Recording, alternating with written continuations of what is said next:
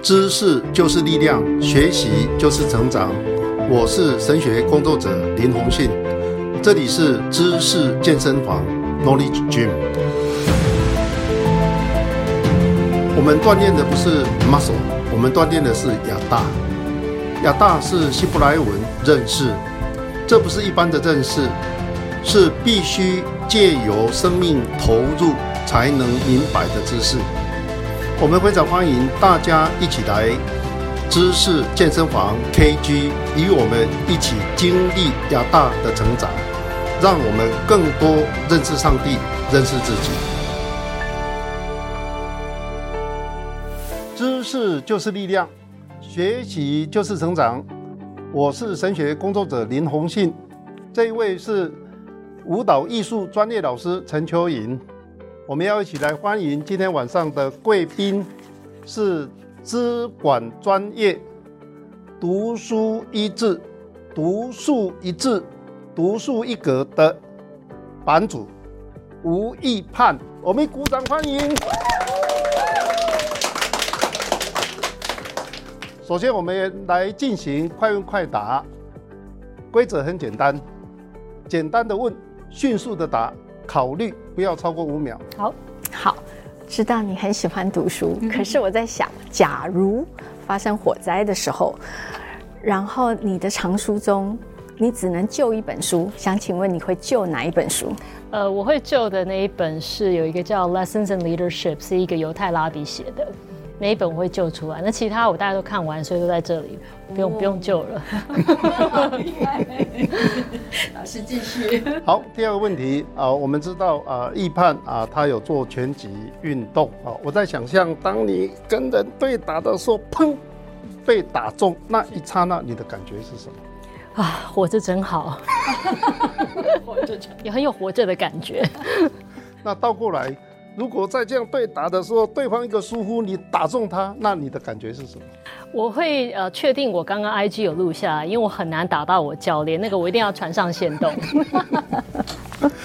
好，我们可以看到哈啊，易判的世代啊，他有资资管专业，那做拳击运动啊，真的是带领我们哈这种年代的人进入一个新的境界啊。我们来进行啊第一个问题。嗯。我们想请问啊、呃，你的成长背景是什么？嗯嗯嗯，我其实出生是在美国，因为我父母那时候在那边求学，然后工作，嗯、所以我在美国。但是我小学二年级就来台湾了，然后自此之后就是在台湾的学校念书，然后工作，一直到现在。嗯，所以您是如何成为基督徒的？嗯，我是因为我父母是第一代基督徒，我是小时候在美国跟着他们去教会。然后，所以在教会当中，那成为基督徒之后，因为我觉得通常像您这样子，就是很有自己的见解，然后很理性的人，呃。是否有曾经想要逃离过教会？就是那种我们所谓那种信仰青春期的背叛这种。嗯，其实我小时候是属于乖的孩子，但那个乖就是说我大概知道长辈他们能够接受的底线在哪，那我会做到那个底线，然后在那个以上就是让他们不要来管我这样子。我的目的是这样子。那其实在，在呃教会长大很多，在可能大学的时候是蛮容易跑走的。那其实那时候我没有跑走，是因为我看那跑走的好像也没有过得比较好，所以就觉得可能再看一下。所以，所以你有没有因为什么样的原因，所以你才没有跑走？好，所以那是在大学嘛。那毕竟学生时期，你还是呃跟着家人去教会。那呃在进入工作之后，差不多几年，二十三、二十四岁左右。嗯，其实你就会越来越看到很多社会上的一些事情是你没有办法解释，很多的社会上的不公义，其实，呃，看了其实你会很质疑你的信仰。那再加上，嗯，对，我从小是在教会长大，可是你说跟神有没有一个很 personal 的一个关系，也不是那么的清楚。那那时候我就觉得，哇，我一天一个礼拜要又要去做主日，又要小组，就花这么多时间。那有些时候就会觉得，诶，教会讲的东西其实就是一套自圆其说的说法，然后你把神拿出来套任何东西进去，好像好像也可以说得通啊。那这样子又要花那么多时间，感觉 CP 值不是很高这样子，所以我就觉得，嗯，要要多加考虑。可是因为我是呃比较理性的这个这个思考的人，所以我觉得 you gotta give it a fair shot，就是我自己来研究一下。然后我来看这个东西到底行不行？就是我要做这么重大的决定，我总是要自己有一个判断的过程。那这个我觉得神很幽默，我就是在这样子的过程里面，这辈子第一次把圣经读一遍，因为我要去看他到底在讲什么，然后要找一些破洞这样子，然后也要去看他有没有这个前后不一致啊等等。那所以，我那一年，呃，我我除了看圣经之外，我找了很多历史地理相关的书籍，然后配套去研究。我甚至还买了一些书，是他用一个法庭的角度去看，比如说四福音，然后再讲耶稣的故事。嗯，但 by the way，那个让我终于了解为什么四福音很雷同，就是你像同一个案件，你有四个证人，然后大家就在交叉比对去讲。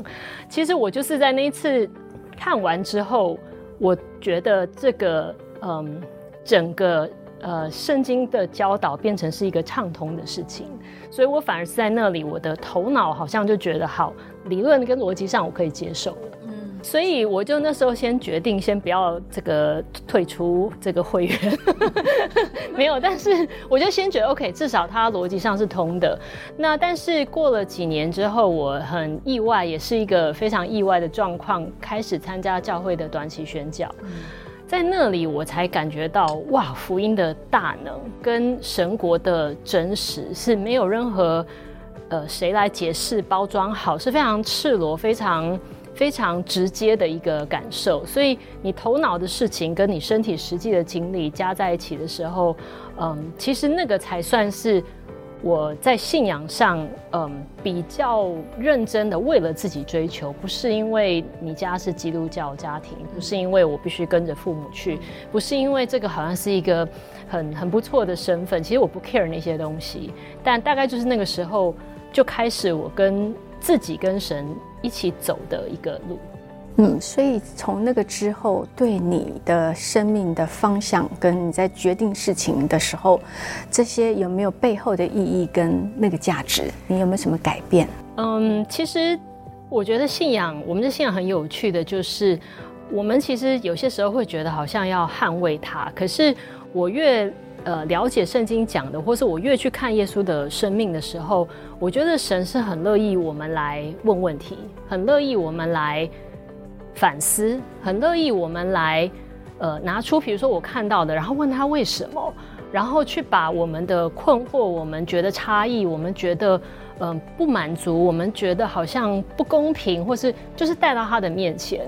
那我觉得这个这样子，我对信仰是这样的认识，以至于，呃，我觉得这样跟神的互动就会很活泼，因为我不是把它当一个规条，我是把它当一个 relationship，在这样的关系里面。透过很多的问问题，透过很多价值的冲撞，透过很多人生中卡住的地方，其实是，呃，会透过这样子去更认识神，然后也神会帮助我更认识我自己。一般我们也想知道哈，呃，虽然你在基督基督教家庭背景来成长，但是你有一些转折哈，你有没有想象过，假如你没有做基督徒，你可能会跟现在有什么不一样？嗯，我真的想过这个问题。我我其实很感谢神，让我是出生在一个有信仰，就是基督教家庭的孩子。因为我理解我的个性，就是如果我不是这样子，我可能会非常非常难接受福音。我会觉得有太多我呃没有办法被说服的地方。那再者，在在我的成长背景里面，很多还是看你的，比如说成绩、你的表现。那这种表现主义的东西。嗯，我觉得会很难接受救恩，会很难站在一个降服的一个位置。所以回答老师的问题，就是我觉得很感恩是我在这样的环境长大，以至于从小那些主日学的东西、辅导的关怀，其实早就已经在我的里面扎根了。那直到有一天，它慢慢慢慢变成是你的东西。嗯哼，对。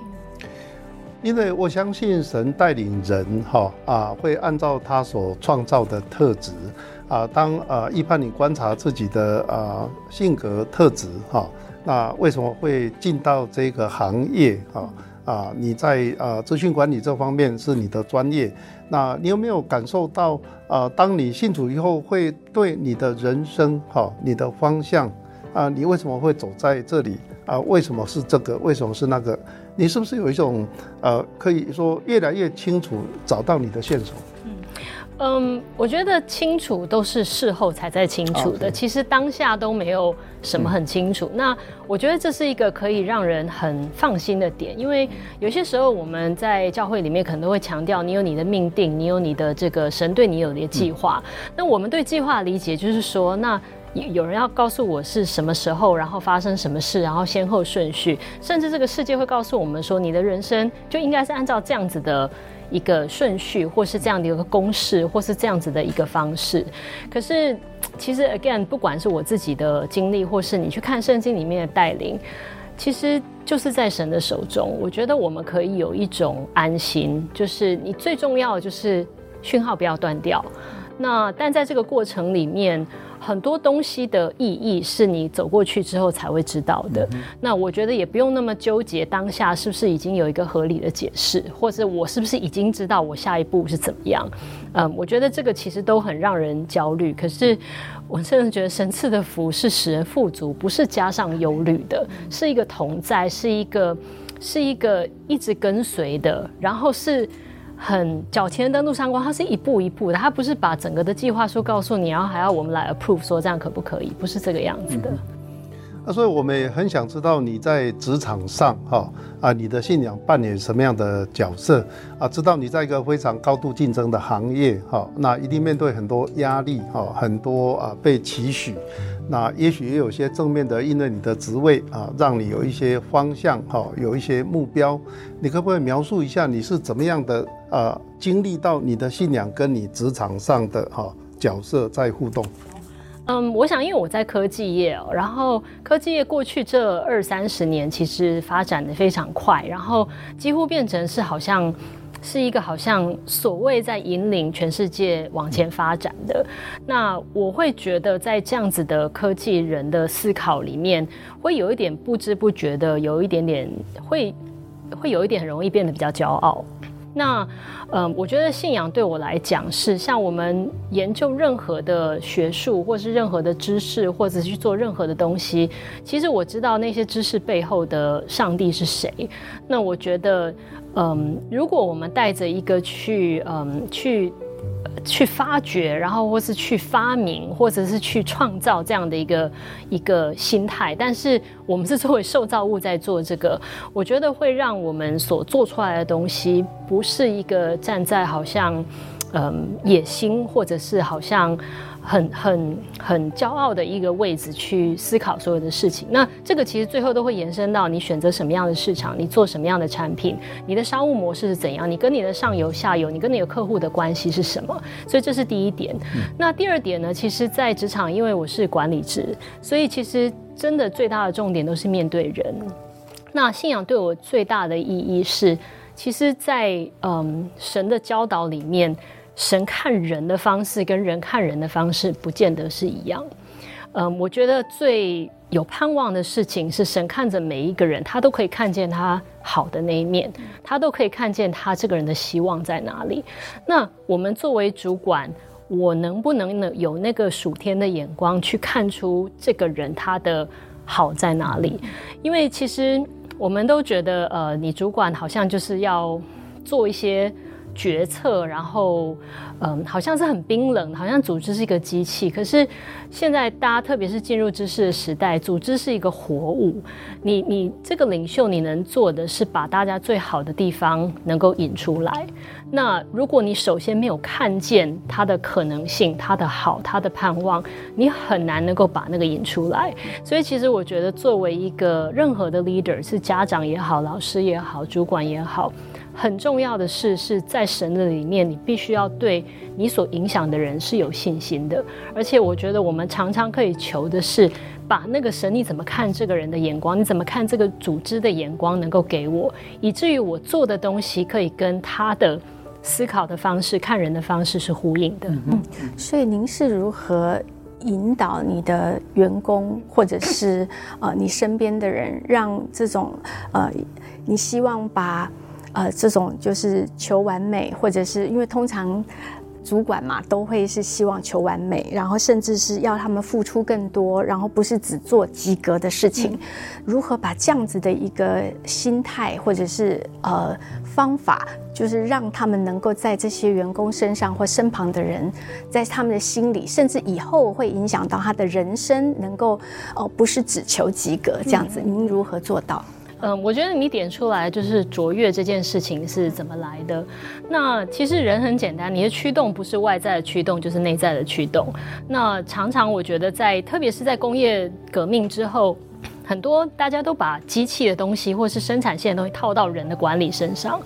嗯，其实在，在呃人他要被外在的东西驱动，可能就是。比如说威胁利诱啦，或者是胡萝卜跟棍子这些等等，嗯，那些东西你可以有一定的产出，可是那个能多长久呢？而且其实对这个人的意义跟价值感，我想现在在知识经济的时代，其实会看到是越来越困难了。OK，这样的管理方式，那换过来就是说，其实我是相信每个人他内在就是有一个。我们有生命，生命的本质就是会成长，就是会发展，是有那个驱动在。那可能每个人被嗯呃被驱动起来，或是被点燃起来的方式是不同的。所以回到我刚刚提的，就是如果我们有那个眼光去看到每个人他的可能性、他的优点的时候呢，其实当你对着他这个去。你是不管宣告出来、引出来，或者是嗯去认出来，帮他认出来，嗯嗯嗯、那我觉得一定程度，呃，会帮助每一个人他内在的那个驱动。因为其实要不是有那些外在的压力、什么面子、别人的期待，其实抛掉那些之后，其实一个人他在一个正常健康的状态之下，应该是会愿意。成长，愿意会更好，喜欢精进，喜欢有自主性，喜欢有目标的。那我觉得我们做领导其实很重要，就是把那些杂音能够尽量拿开。可是这个的困难是在于，我们还是要面对业绩的压力，你还是要面对组织管理，要做一些仲裁，你还是要面对有冲突的时候该怎么办，然后你还是要去做一些不是很容易做的决策。那我觉得在这两者之间，其实是非常非常需要智慧的。是我在有有一些您的访谈之中，我知道说您其实是就是借着读书这件事情，也帮助你自己跟帮助其他的人。可是我很想知道，在你这么高压的呃职业生活里面，您如何来运用时间，甚至就是长期的持续的读书，然后甚至还能够写出呃心得，然后放在你的那个读书益智这样子的一个地方。我想，任何东西，假设你要投入你的时间或是精力，最重要你要知道你为什么要做这件事情，对不对？人当然，你有一个目标的时候，你就会生出时间来，你就会想出办法来。当你不知道你为什么要做这件事情的时候，你就是永远都没有时间。那呃，我会这样子大量开始阅读，其实呃，工作二十多年来一直都有阅读的习惯，但不是。太密集，或是也没有特别的去嗯去记录这些东西。那在二零一二到一三年的时候，呃，有一个机会，我到哈佛去参加了一个短期的课程。那在那里面，我接触到同学来自三四四三四十个不同的国家，或甚至不同的行业。在这当中呢，呃，我受到很大的刺激，因为我们在讨论不同的个案的时候，我发现同一个个案。持有国家的人、银行界的人，或者是独立创业的人，他们思考的角度完全不同。那我突然觉得，哇，我在科技业其实好小哦。我们科技业不是自己想的那么大，或是我觉得我是台湾来的，我我的想的东西好小哦。那其实，嗯，我觉得那是一个让我受到很大刺激的一个经历。那离开之后，我就在想，我要怎么持续创造这样子。多维度思考的一个环境呢？我不可能为了这样子一直换工作或是换居住的地方。那所以最便宜的方式就是看很多的书。所以那时候开始，我第一年决定一个礼拜一本，所以五十二本。嗯，后来发现哦，原来是可以哎，那就越来越多这样子。那原本就是写给写在脸书上给朋友看一下。我最大的成就感是会有朋友说：“哎，我本来对这没有兴趣，但你写了我就会想看。”或是我本来根本不想看书，但是好像也不是太困难的事情。我觉得那个有鼓励到我。那后来，嗯，我觉得其实我做这个事情目的就是分享啦，也没有什么要。呃，什么什么特别的目的要要对对这个这个读者要做什么这样子？那其实我我觉得在阅读这些的过程当中，我就觉得，哎，或许呃比较坊间比较排名比较高的书，可能就是一些比较工具书啦，赚钱啦，怎么去升官，怎么让自己更卓越等等，或者是一些可能心灵疗愈，那这些都很好，可是。还有好多好多可能性，历史上还有很多很好的书，不同国家的不同的文化、不同领域人，他们还有很多很棒的想法。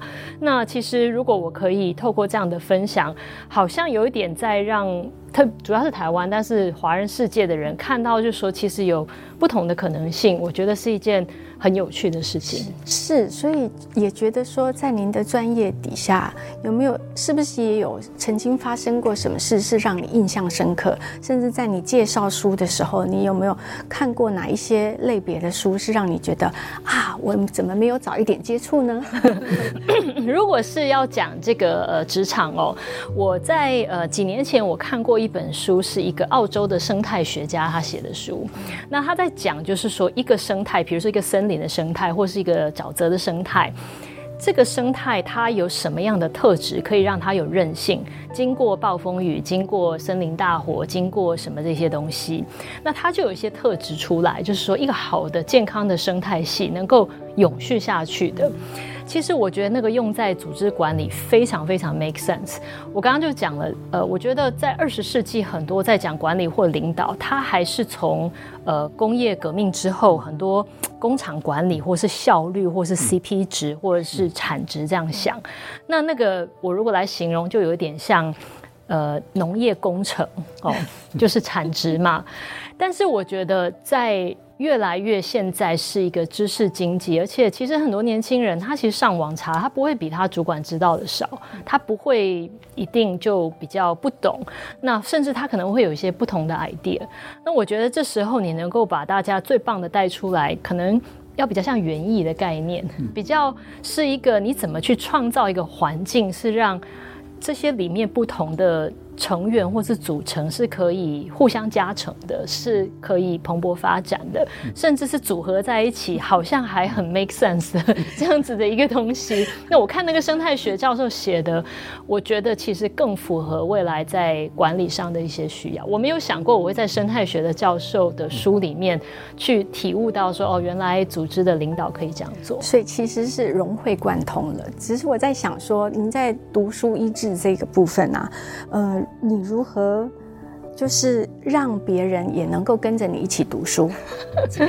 对，嗯，我的那个粉砖或者是部落格，我没有正式的邀请或者是鼓励。我觉得能够吸引别人最好的方式就是你先被吸引。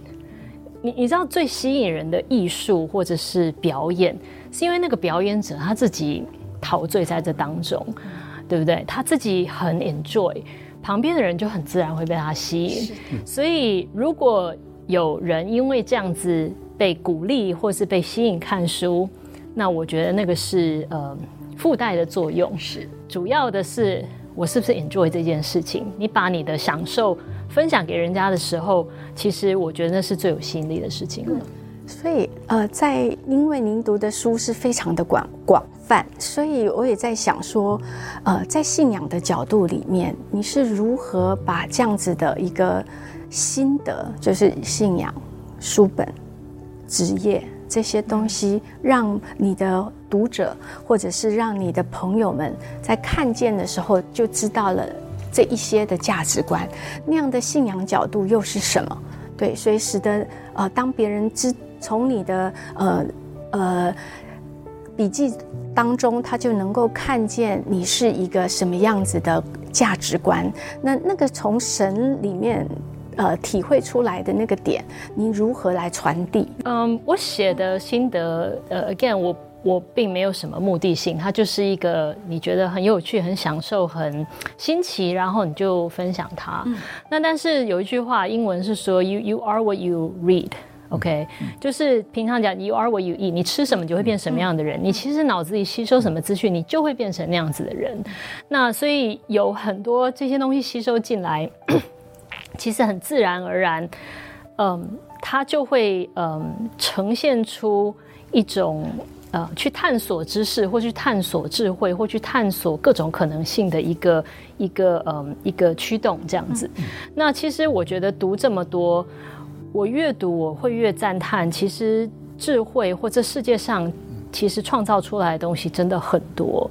那我如果能够 appreciate 它的时候，其实是一个我会更赞叹这些知识背后的来源是什么，这些创造背后的来源是什么。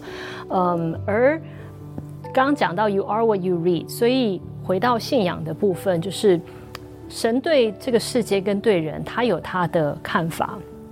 那其实，当我在选书，或者是在我在不同书的这个话题里面，它呃刺激我想到什么，或者是连接我想到什么，或者是引发我怎么去思考，我怎么看这件事情，我怎么看这个历史事件，我怎么看这个人，我怎么看，比如说 AI 这个议题，我怎么看社会的这个发展，其实你不知不觉就是在传递那样子的价值观。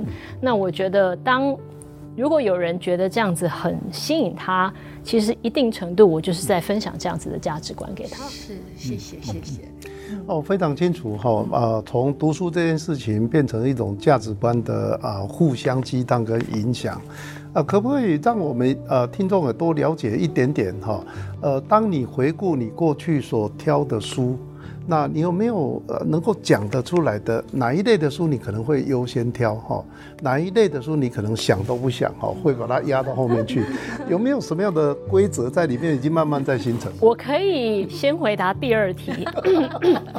嗯，其实我不太看工具书，然后呃我不太看就是太功利主义、目的性太强的书，因为我觉得那样缺乏对话。那所以撇出这些，其他我是杂食性动物。但是你呃找到这些书的管道，你是不是也透过书的介绍，是不是哈？你也是好像有一层一层的，对，嘿，这样转接过来的。老师这个 问题真的很棒哦，因为嗯，我其实觉得阅读，如果以阅读为学习的一个管道，有几个大的敌人是要面对的。一个敌人叫演算法。因为演算法会一直把你引导越来越像你自己上一本读的书，嗯，OK，所以要去对抗它，我就要自己想办法突破同温层，这样子，这是一个大敌。另外一个大敌叫做事后诸葛，就是你看了很多这种成功故事，你会觉得，哦，那呃，我就照着这样做就好了。殊不知，任何的成功其实都有它呃时空的这个因素在，甚至书里面很多没写的，所以我反而觉得看成功故事。不见得可以学太多。嗯、第三个就是很想要找一个成功的公式。嗯、我觉得人生没有一个公式可以去仿冒的，嗯、所以我觉得阅读的时候，为什么我不喜欢工具书？是我不想要有人告诉我，你就 A、B、C 这样做就一定可以怎么样？嗯、我觉得应该有更多的可能性。哇！太精彩了哈！啊，没有想到呃，我们来到科技发达的时代，那整个资讯的流传哈，也有它的一种机械性的哈，可以计算的法则。那怎么样在这当中，我们仍然是一个啊，上帝给我们创造独特的人哈，我觉得不容易。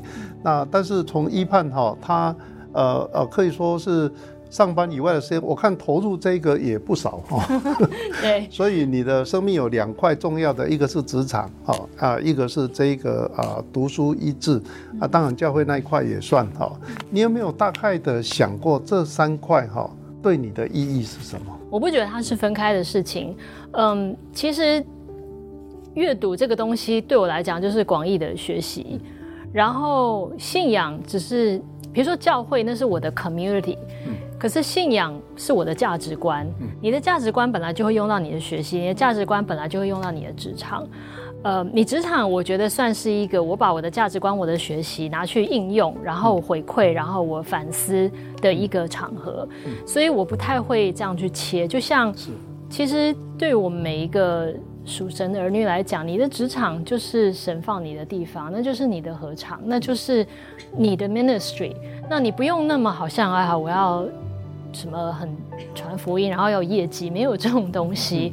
可是圣经说我们做光做盐，有些时候你是很外显的方式去影响，有些时候你是含蓄的方式。光是你该出来讲的时候，你就会人家可以看得到，不可以放在斗底下。是的。盐巴是呢，你把大家最好的味道提出来。你看，你吃一盘很好的菜，不会有人称赞说：“哇，这盐巴怎么那么好吃啊？”对不对？他一定是讲这些食材。可是那个盐巴的作用是带出大家最棒的那一面。那在什么时候你该是凸显的，什么时候该是隐藏的？诶，我觉得这就是要跟神同工的部分。是，没有。所以呃，我相信你刚刚讲 ministry，呃，在。短期宣教的这件事情上，你已经持续了二十多趟。那如何让你就是这么忙碌，然后出去都是好一阵子？呃，你心里面是什么获得？它像书本一样吸引你吗？还是你是什么原因，所以你愿意持续在去做这个短期宣教呢？嗯，我去参加短期宣教也是一个非常。意外的，嗯，我第一次是去泰北，在二零零四年。那其实教会呃回来的时候，很多人会问说，你是不是有什么感动？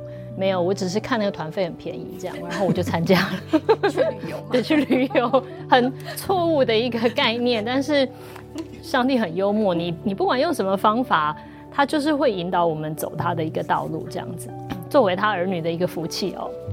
那。其实参加短宣很多次，我我我刚刚最初有提到，就是说你到那个最直接的现场，有很多的冲击，嗯，有你会看到福音的大能，可是你会看到很多不公义的事情就在你眼前，而且你在第一线一点办法都没有。那这时候你该怎么办？这时候我会不会挑战我的信仰？我对上帝的认识是什么？其实就有很多的对话。那 again 很多东西是。回过头来看才知道意义，其实当下只是觉得哦很有感动，或者是孩子很可爱，或者是哎我不晓得为什么我我我时间分别出来做这个，好像比我躺在沙滩上晒太阳要更疗愈一点哦。嗯，一次一次去，其实一我很多的我自己的生命里面的杂质是被修剪的。我不是去好像做什么，其实我是去嗯。因为你离神很近，在同工的时候，你很自然而然就像棉被晒太阳一样，你就会晒得比较干净一点，这样子你就会健康起来。第二个呢，其实我发现我每一年每一年这样做，嗯，我我今年才在跟呃童工分享说，不是因为宣教的场合很需要我的什么恩赐才干，我觉得神要做成的事，他自然会找到资源，而是因为我这个人太需要。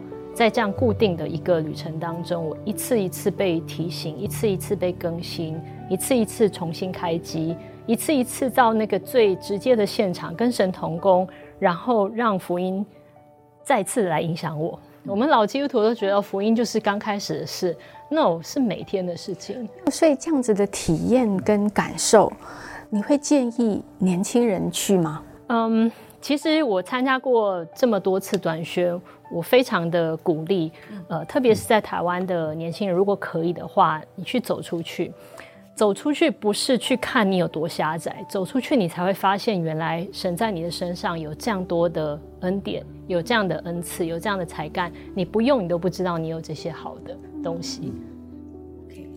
所以我们稍微统合一下哈，实在不可思议啊！刚刚听的预判，我们都了解哈，职场上。高度竞争，啊，花很多时间在读书医治，哈，啊，又短宣参加了二十几次，对，今年第二十次，第二十次，还打拳击，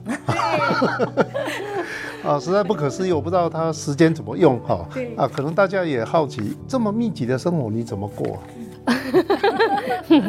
嗯，你过完了之后才发现原来有点密集这样子。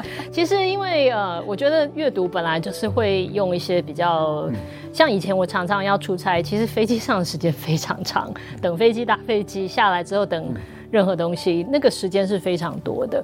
那我还是回到刚刚跟邱颖老师讲，就是你如果知道 why，你就会生出时间；如果你不知道 why，它就是一个差事，你就会觉得无限的痛苦。对不对？那 我知道为什么宣教对我的生命是有意义的，所以你就会生出时间，你会在一年年假出来的时候，你就先把它排好，而不是等到快到的时候犹豫说，那可是我要怎么样怎么样？没有不好，但是那就看你重视什么。嗯、那阅读这件事情，其实我也没有觉得一定要阅读，就学习这件事情，如果你能找到适合你的方法，嗯、有些人可能要透过手做，有些人可能透过互动，有些人可能真的是看影片。现在其实是一个很好学习的时代，但关键是你要掌握你学习的主导权，不是因为。老板跟你讲什么，不是因为老师要求什么。我们其实从学校毕业之后，没有人要求了。那我会对我自己有期望吗？我的好奇心在哪里？我可以成长成什么？其实，你如果把学习的主权放回自己身上的时候，有很多很多的方法。你有那个 why，那你就会知道 how。嗯，没有，所以我想知道 why，你去。其实呢，我觉得保持身体的健康跟锻炼肌肉呢，是为了让我七十岁的时候还能够维持这样的体态。因为现在人都要活很久，嗯、但关键是你你选择这个 呢？你你你不见得能够决定你活多久，可是你是不是一定程度可以去负一点责任，让它品质好一点，嗯、对不对？我觉得不见得是一定要什么马甲线、人鱼线，可是你要不要至少不要腰酸背痛，嗯、不要一直去。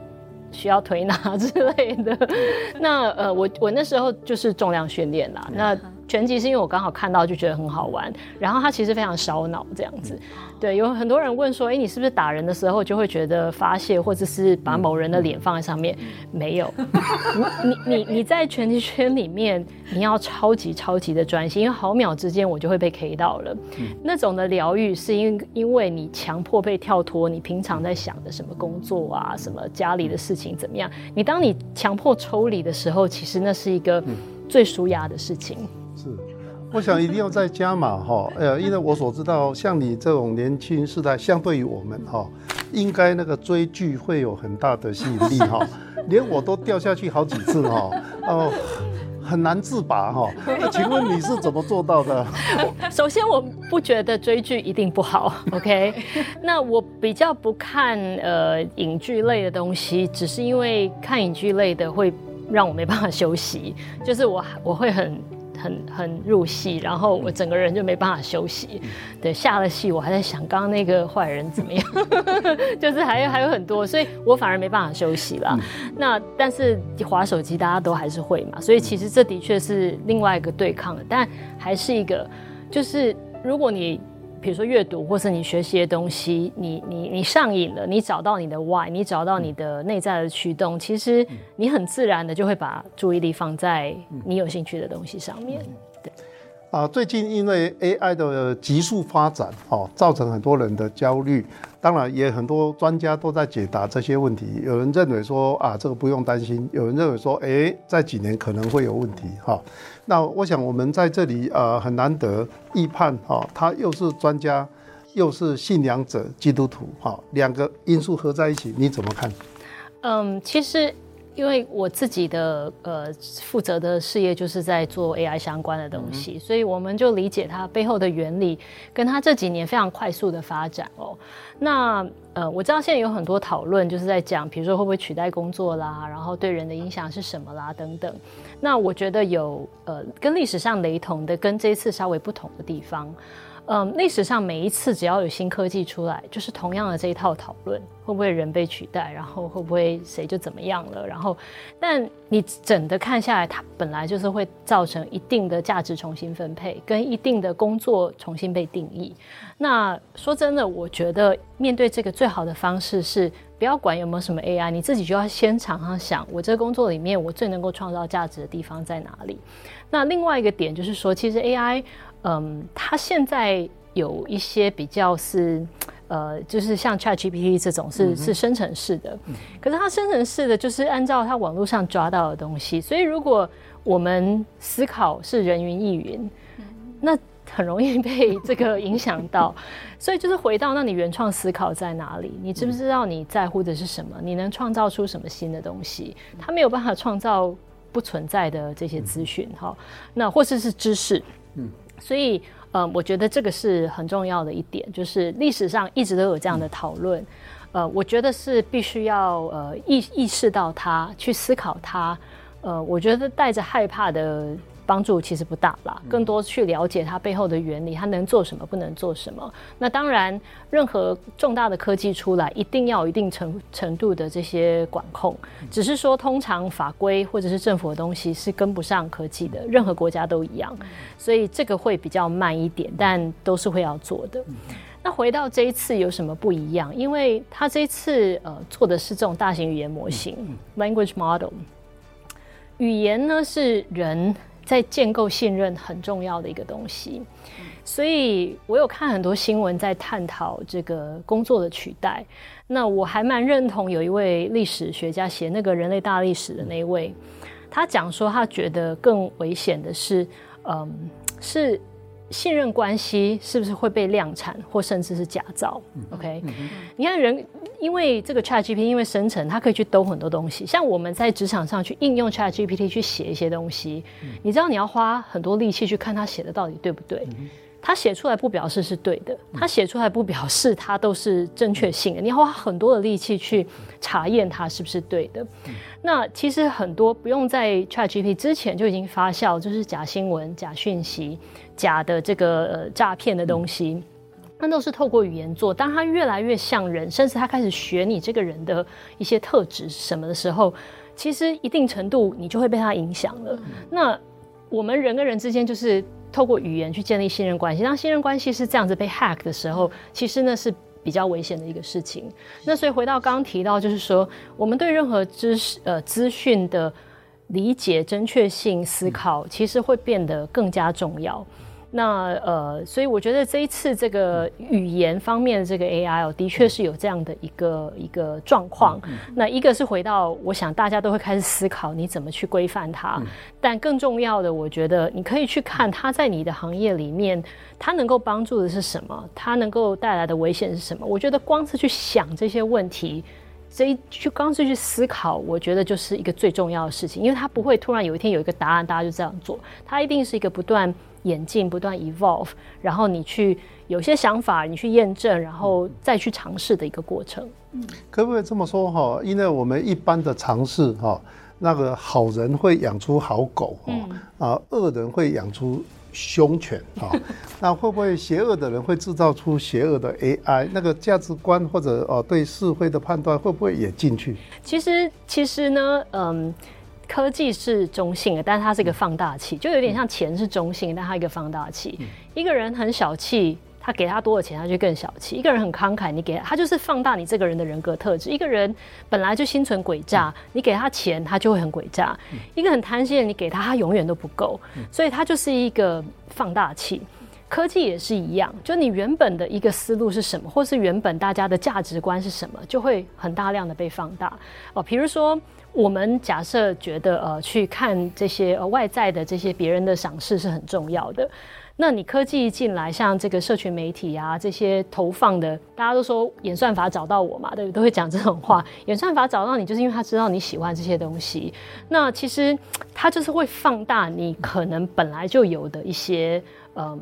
呃，倾向或者是一些想法，那所以我觉得不断的去检视自己的想法，我觉得能做最好的事情呢，就是很刻意的去突破自己的同温层。呃，我有看到很多的讨论，就是不同的世代都会觉得另外一个世代很容易被假新闻影响，对不对？老人都觉得年轻人一天到晚被洗脑，什么网军这个，然后年轻人都觉得老人一天到晚看 Line，然后里面十之八九都骗人的。这样说真的，大家被骗的东西可能就不一样，或者看到就是不一样。那能够打破这最好的方法，你就是去多接触一些跟你不一样的。其实阅读也是一样。嗯，我其实会阅读很多让我不舒服，或是我不熟悉，或者是跟我领域不同，因为我就要看看那个可能性是什么。那我如果真的有一个坚定的信仰，他从这个角度回过头来看，我会怎么去理解？我会怎么去调整？或是我会怎么去重新盘点我自己的一些信念？其实这都是一个很重要的一个过程。是，可不可以？呃，我我们也请你哈，稍微对这个年轻世代哈呃讲些话，因为我突然想到啊，我们的时代变化这么快啊，AI 哈啊，它又加速了那种变化感啊，代跟代的代沟越来越大，好像刚刚提到的啊，老人觉得呃年轻人不可靠，年轻人觉得老人容易受骗啊。那但是毕竟未来是在年轻人的手中。那知道说你在职场上一定要带领很多年轻人，而且你在教会也会关心年轻人啊。对年轻这一块哈，可不可以给我们大家一点啊你的期待哈，你的想法？对，嗯，首先呢。长辈觉得年轻人是草莓族，是过去人类两千多年来历史都是这样子。像在台湾“草莓族”这个词，好像是一九八二年出来的，有一本书叫做什么什么物语忘记了。反正呢，那个是一九八二年，所以我已经算第五代草莓族了。OK，所以草莓族学姐在跟，嗯，我想讲的就是。我我看到，比如说公司的有些实实习生，就是大学生，或者教会的年轻人，或者去短宣很多那种二十几，其实我是很有盼望的。我不觉得他们不好，但是我觉得，嗯，呃，其实台湾的年轻人可以做的一个事情是，用力的突破你的同温层。嗯，现在这个世界上很多事情，比如说少子化，比如说念大学觉得越来越没用，或者是哦觉得什么呃这个行业跟行业之间界限越来越模糊，或什么东西被机器取代掉，全世界都是这样，不只是台湾。可是我觉得台湾会有一个状况，就是因为我们是一个岛。所以一不小心就容易变得比较内向一点，一不小心就只看自己的东西。然后再加上因为我们的语言是中文，其实世界上很多东西的资讯不是中文。其实同样一个新闻，你跳出去看一个英文，你就会发现人家根本不 care 这个东西，或不是这样去讲的。所以我倒会觉得，趁年轻很有很有精力的时候。大量发挥你的好奇心，去探索一些你不熟悉的、你你不熟悉的族群、你不熟悉的话题，跟你不一样的人，是长辈，是年纪很小，是不同国家的人。我觉得那样子会让你。对你自己其实是更有一个理解，就知道说哦，其实世界很大。可同时你会长出一种属于你的信心，因为你就会比较知道说，OK，那我该怎么来为我自己负起这个责任？不再是长辈告诉你，因为你就是要做这个工作，就是要这样，就是人生要这样去做。那我觉得年轻人辛苦的是因为长辈一定会这样跟你讲的，那也没办法。但是到一定程度，我们都要为自己的人生负责嘛。所以，我们是不是早一点把自己学习、思考、发展的主权拿回你自己的手上。没有，所以我也在想说，其实现在的教会，呃，看到的年轻人的确都有越来越少。当然不不单单是因为少子化，而是因为呃，好像有些教会没有办法再吸引年更多的年轻人进来。那我很想请问说，那。您对这样子的事情，或者是怎么样吸引，或者是像您刚刚用那个读书医治是个办法，还有没有？就您对教会的期待是什么？对，嗯，我觉得教会本来就是。随着不同的时代，它也要演变。那我可以体会牧者他们的不容易跟辛苦，所以我首先是觉得很佩服。那回到就是，嗯，跟任何东西一样，就是我们跟着这个时代走的时候，我觉得去多一点去理解，然后少一点批评，其实是蛮重要的。因为我碰到的这些年纪轻的，不要讲是二十几岁，可能十几岁青少年。他们是有渴慕的，他们是有对自己的生命有期待，他们并不是像人家讲的，好像就只想瘫在那里，什么事都不要做。我觉得当社会太多焦虑，任何人都只想躺在那里啊，不管什么年纪嘛，对不对？所以我觉得，首先我们不要成为焦虑的来源，我们不要成为那个压力的来源，我们怎么去成为他的遮盖跟他的帮助？其实我知道台湾有很多牧者非常的认真，为年轻人去做很多的活动，我觉得那是非常值得肯定，然后有些也做的还不错，这样子。那。嗯，其实有点像我刚刚讲到阅读这个事情哦。如果我们希望吸引我们的孩子们或者是年轻人们来追随耶稣，可不可以我们自己先很被吸引，对不对？可不可以我们自己先，like really really enjoy it，而且真实有关系。耶稣不是一个我们拿来去教训别人的人，他是一个教训，他是一个关系。那当你跟神有一个很亲密的关系，其实我觉得孩子或年轻人他会看到，因为大家都会想要有一个那个亲密，都想要有一个人生的意义。那可不可以我们是那个最被吸引的人？那你被吸引了之后，你会发现，为什么后面？跟了这么多人来，因为大家就会被吸引。是的，谢谢。好，非常谢谢。我们来进 Q&A。好啊，第一个问题啊，你对目前的大学生会不会有特别建议哪一种类型的书哈，要特别优先看？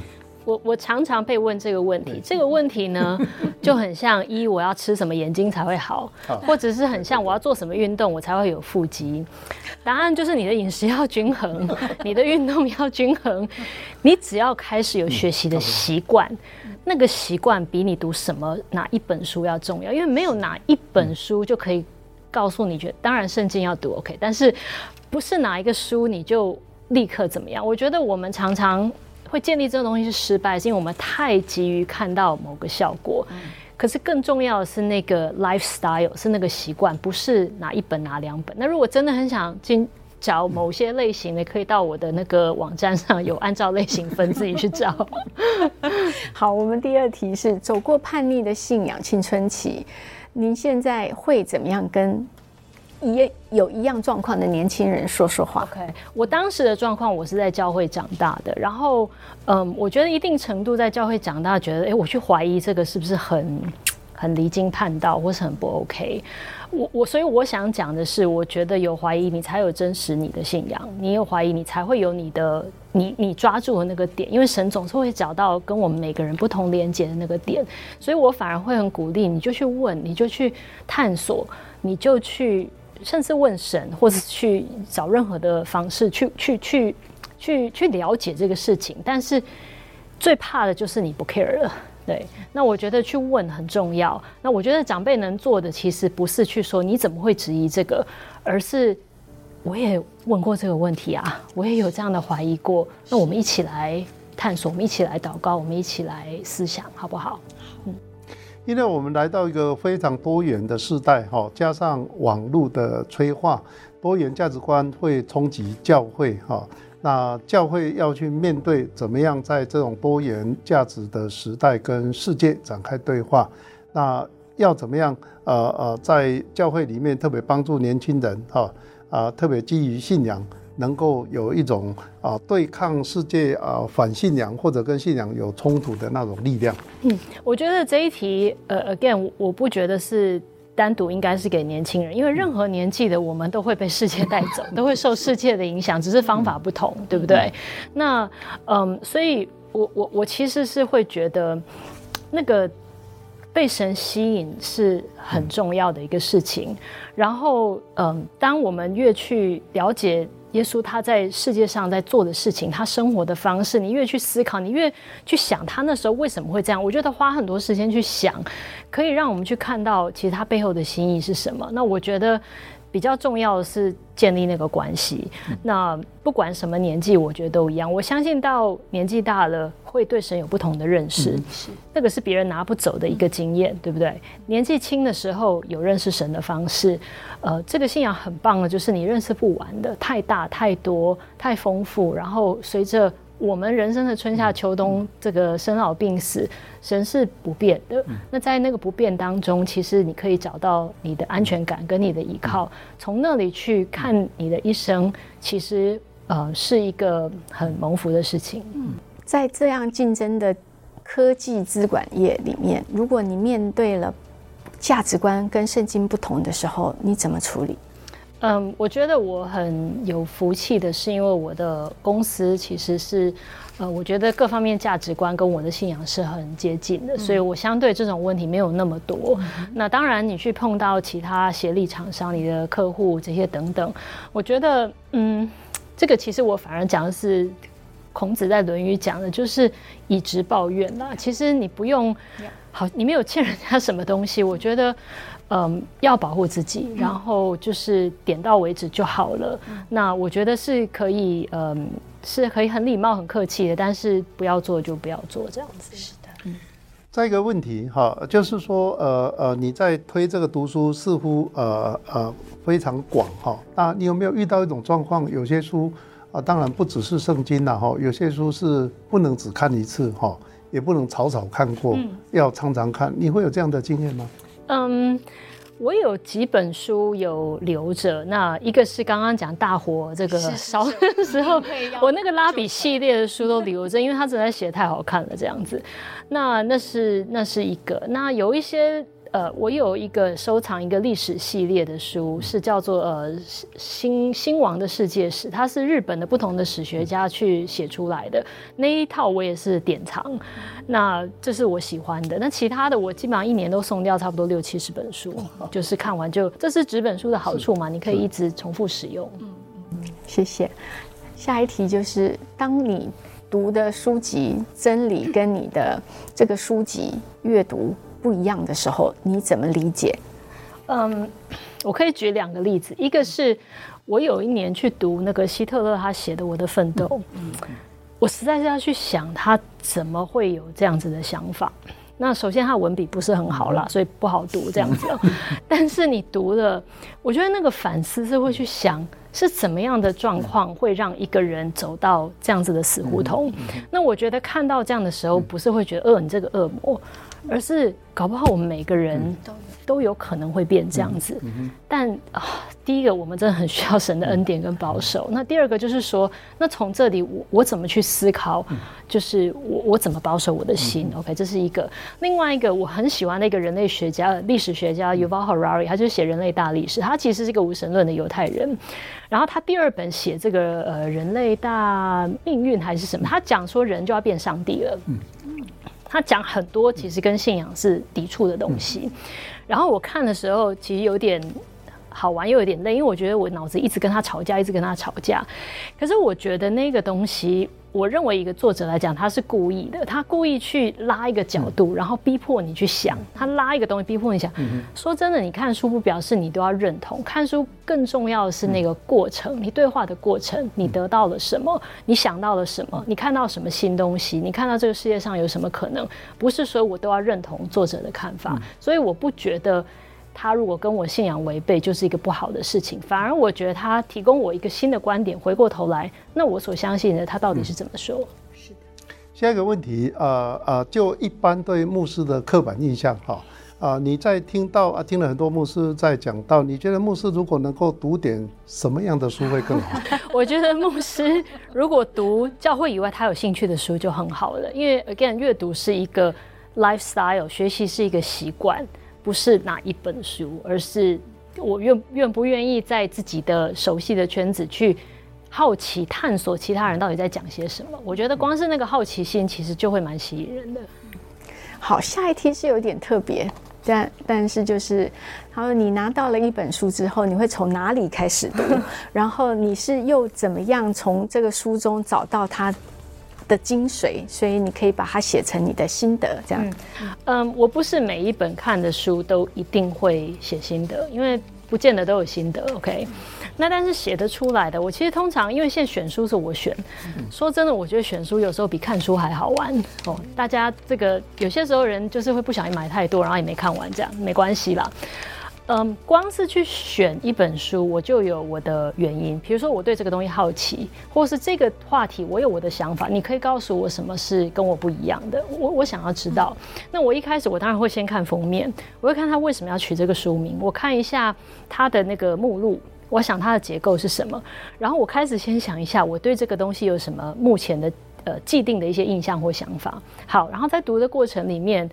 我就要看有没有什么东西跟我这个是可以嗯去对照的，对不对？哎，跟我想的不一样，哎，他怎么会是用这个方式去理解，或是用这样子的一个逻辑？我觉得那个对话的过程很重要。那所有的心得都是对话的结果，就是 OK，我看完了，呃，这个书有没有在这一个议题上告诉我一个我以前没想过的东西，或者是他有没有连接到我我接触过的另外一个事情，或者是？为什么会有人关注这个话题呢？是不是他也有他值得重视的？那我会不会去找寻一些我自己从来不熟悉的东西，然后去理解它或去研究它？这些都是我的心得。我的心得从来就不是一个摘录说大意是什么，那个 ChatGPT 做就好了，我不需要我们人来做。对，好，我们结束前，好啊，希望呃。我们在场三位哈啊，这么精彩的对话啊，是不是有意犹未尽，或者你想总结一下？哈，每一个人一分钟啊，从一般来开始。嗯，其实我觉得能够跟这个神学的老师，然后跟艺术的这个去碰撞，就是一个很有意思的事情。嗯，我觉得回到就是什么年轻人，如果你要去做，你就是多去熟悉跨领域这种接触，因为以后太多东西会互相的碰撞了。那我个人因为在呃阅读很多东西，在行业里面，然后在短宣里面，我其实觉得神对台湾是很有恩典的，我们也很可以成为列国的祝福。